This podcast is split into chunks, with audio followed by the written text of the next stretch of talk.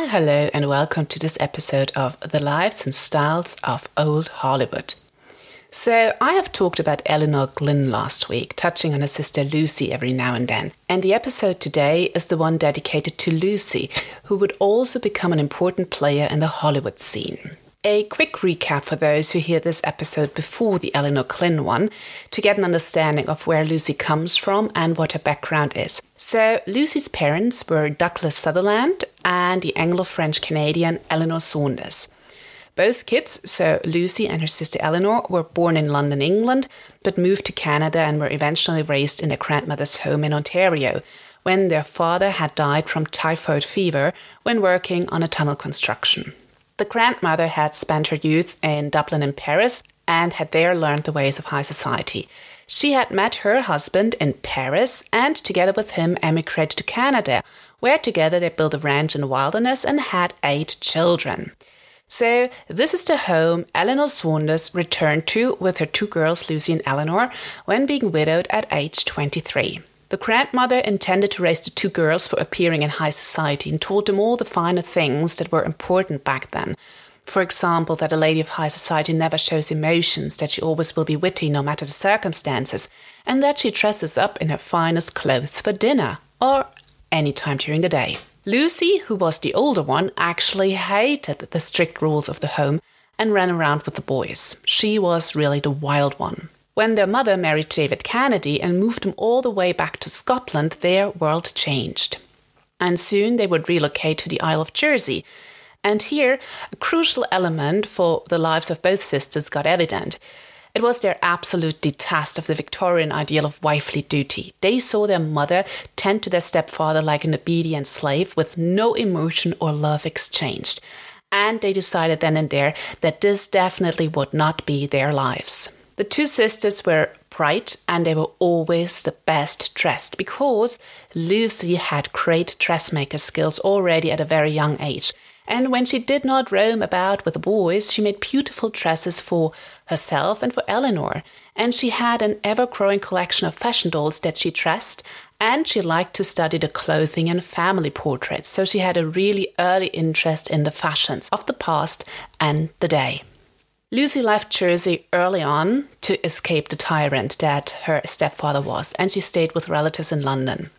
And there in London, she married wine merchant James Wallace, but she was incredibly unhappy about the marriage. They had a baby within a year, but James was mostly absent and drunk. Eventually, Lucy decided to divorce her husband when he went off with a dancer.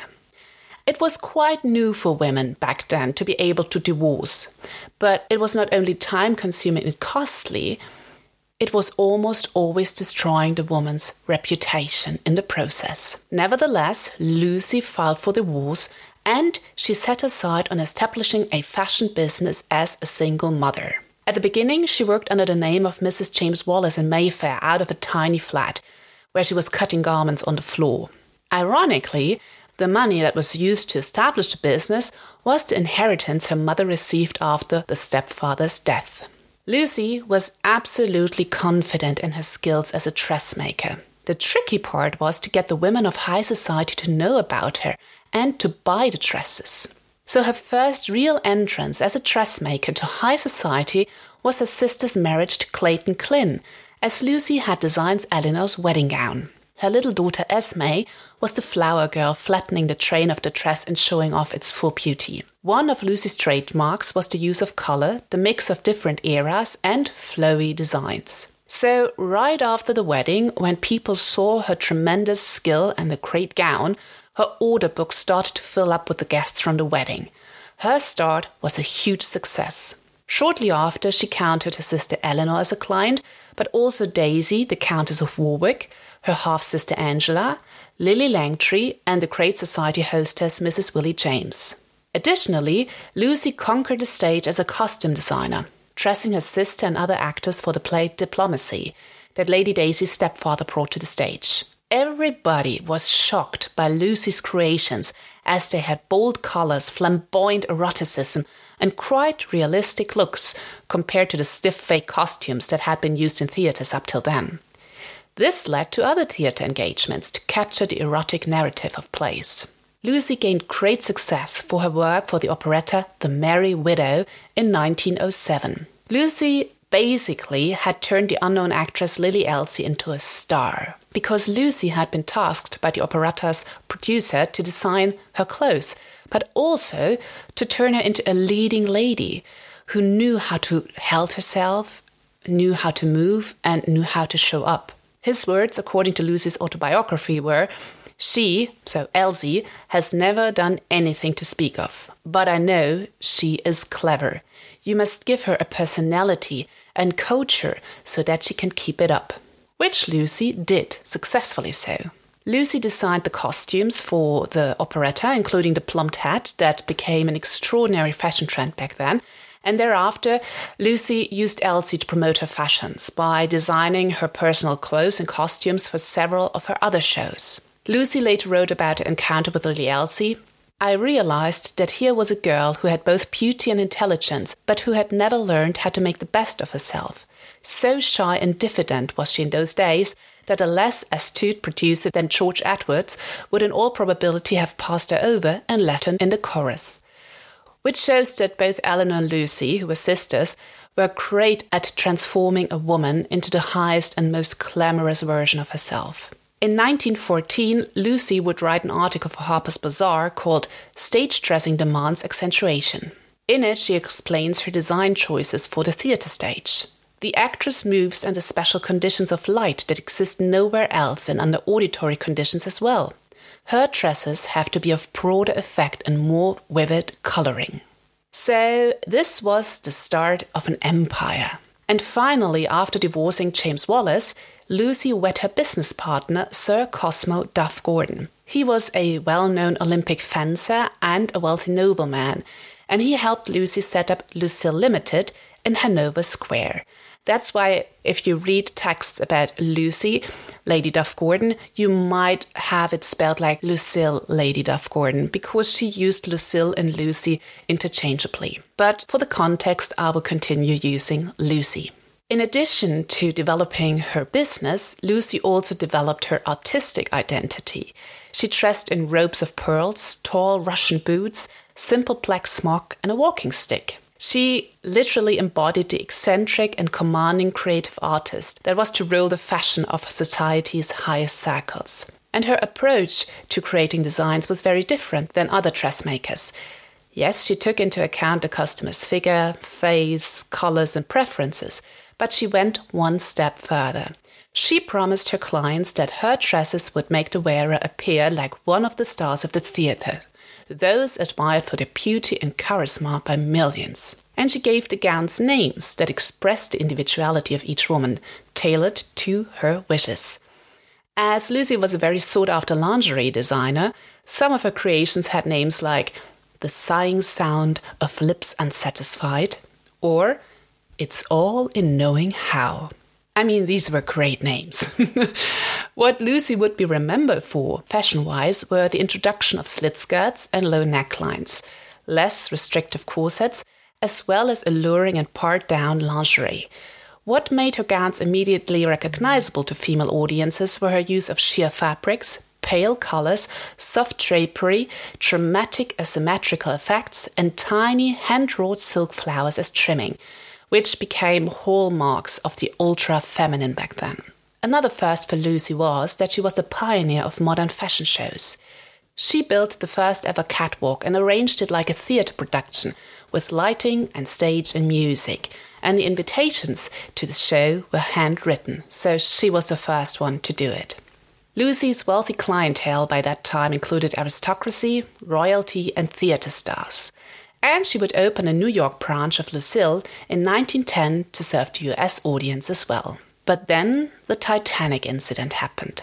When Lucy and her husband Cosmo set foot on the Titanic on April 11, 1912, she was probably the most photographed and quoted and covered couturier of the time. She was a self made woman with a very eccentric flair. When disaster struck and the Titanic's sinking was unavoidable, Lucy was one of the 12 people in lifeboat number one that was actually capable of holding 40 people, and its passengers were mostly men, 10 to be exact out of the 12. Lucy got seasick almost immediately on small boat and vomited all over her coat and the boat.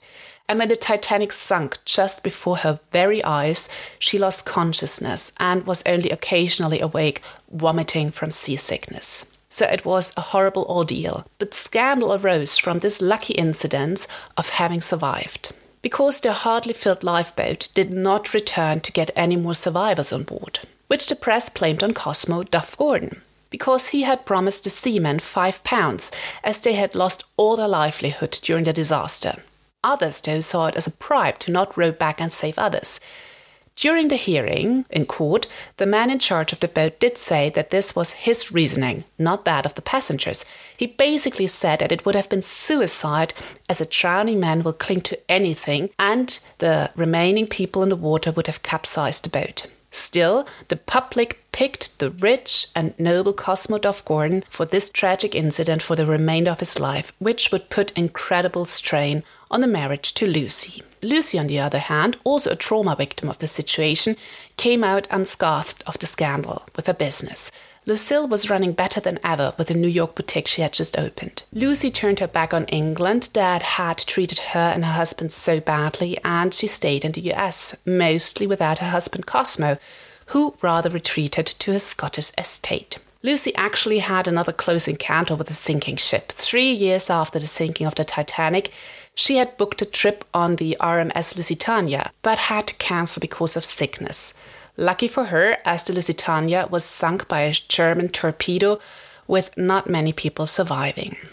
But business wise, everything was going great for Lucy. The opening of the Parisian branch of Lucile became another great success with visiting Americans, celebrities, and the demi monde, which means those in the half shadows, the mistresses of high society, the actresses, and the dancers.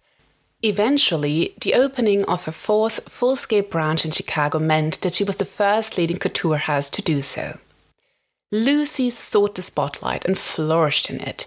She also had columns on her latest styles in Harper's Bazaar, Good Housekeeping, and Hearst's newspapers, a weekly spot on the British newsreel around the town between 1919 and 1921, and a fashion advice column called Letters to Dorothy for the London Daily Sketch from 1922 to 1928.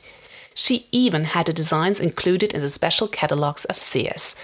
But Lucy also went for the glamour and glitz of the American theatre when dressing the Ziegfeld Follies revues on Broadway, and eventually the movie scene, adapting her costumes to suit the screen's demands. She worked with celebrities like Irene Castle, Billie Burke, and Mary Pickford, Norma and Constance Talmadge, Clara Kimball Young, Pearl White, Corinne Griffith, Gloria Swanson, and Marion Davies.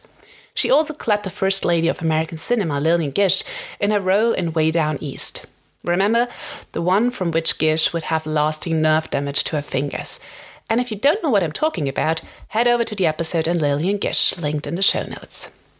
And one anecdote in which Lucy is mentioned is from Hedda Hopper.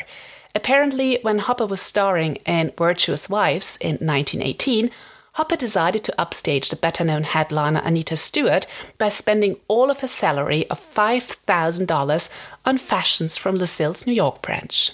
Lucy contributed costumes to more than 80 films, causing Motion Picture Magazine in 1916 to remark Nowadays, it is an everyday affair for a prominent actress to blossom forth in a Lucille frock. Particular to Lucy was that she translated her knowledge of the theatre stage to the new medium of movies, designing her dresses and suits in a way that would benefit the narrative of the story and adapt to the technical requirements. So she would, for example, do the same dress in two colors to make sure it would translate well to the screen in different lighting situations. Because remember, this is black and white. In 1918, Lucy designed costumes for The Reason Why, which starred Clara Kimball Young. This was a film based on a novel written by her sister Elinor Glyn. And just as much as Lucy would help to define femininity through her fashion, her sister, as a novelist, writer, and producer in Hollywood, would bring to the world the concept of it, as well as the original It girl, Clara Bow. In addition, Lucile's New York and London salons provided the setting for several motion pictures in which fashion show scenes were filmed. These included The American Princess, The Whirl of Life, The Spendthrift, The Amateur Wife, and Walls of Prejudice. Besides her career as a dressmaker, designer, and journalist, Lucy took significant advantage of opportunities for commercial endorsement. She lent her name for the advertising for bras, perfume, shoes, and other luxury apparel and beauty items. She even ventured into the automotive industry when she sealed a contract to design interiors for limousines and town cars for the Chalmers Motor Company, later the Chrysler Corporation. So Lucy was almost as well known as her clients as the greatest creator of fashions in the world, who would always have young and handsome assistants in tow. And exactly those boys would be the reason for Lucy and Cosmo to end their personal relationship, but not their professional business one. At this time, Lucy had created an international business with many artists drawing many of her designs for lingerie and dresses. But then Lucy ran out of luck. During World War I, most of her branches had to close down. Additionally, Sears had ended their deal and she had lost a lawsuit to her former agent. Otis Wood was now allowed to use her name. And the hardships of war now favored a more classic and simple elegance as emerging Coco Chanel was proving capable of. On top of that, a new bevy of dressmakers and costume designers who all started out together with Lucy in the Hollywood scene, like Travis Banton, Gilbert Adrian, or Clare West, took over as employees of the big studios, which was more economical for them. During World War I, Lucy staged a fundraiser fashion show for her sister Elinor to aid French refugees, which was a big success, and Lucy donated the money to the French refugees. But this led to an invitation to dress a 25 week tour through the US. Although she had received similar offers before, she now accepted because she probably needed it. On top of that, when Lucile Limited was being restructured, it became evident that Lucy hadn't designed the dresses herself for a long time, but others had done so.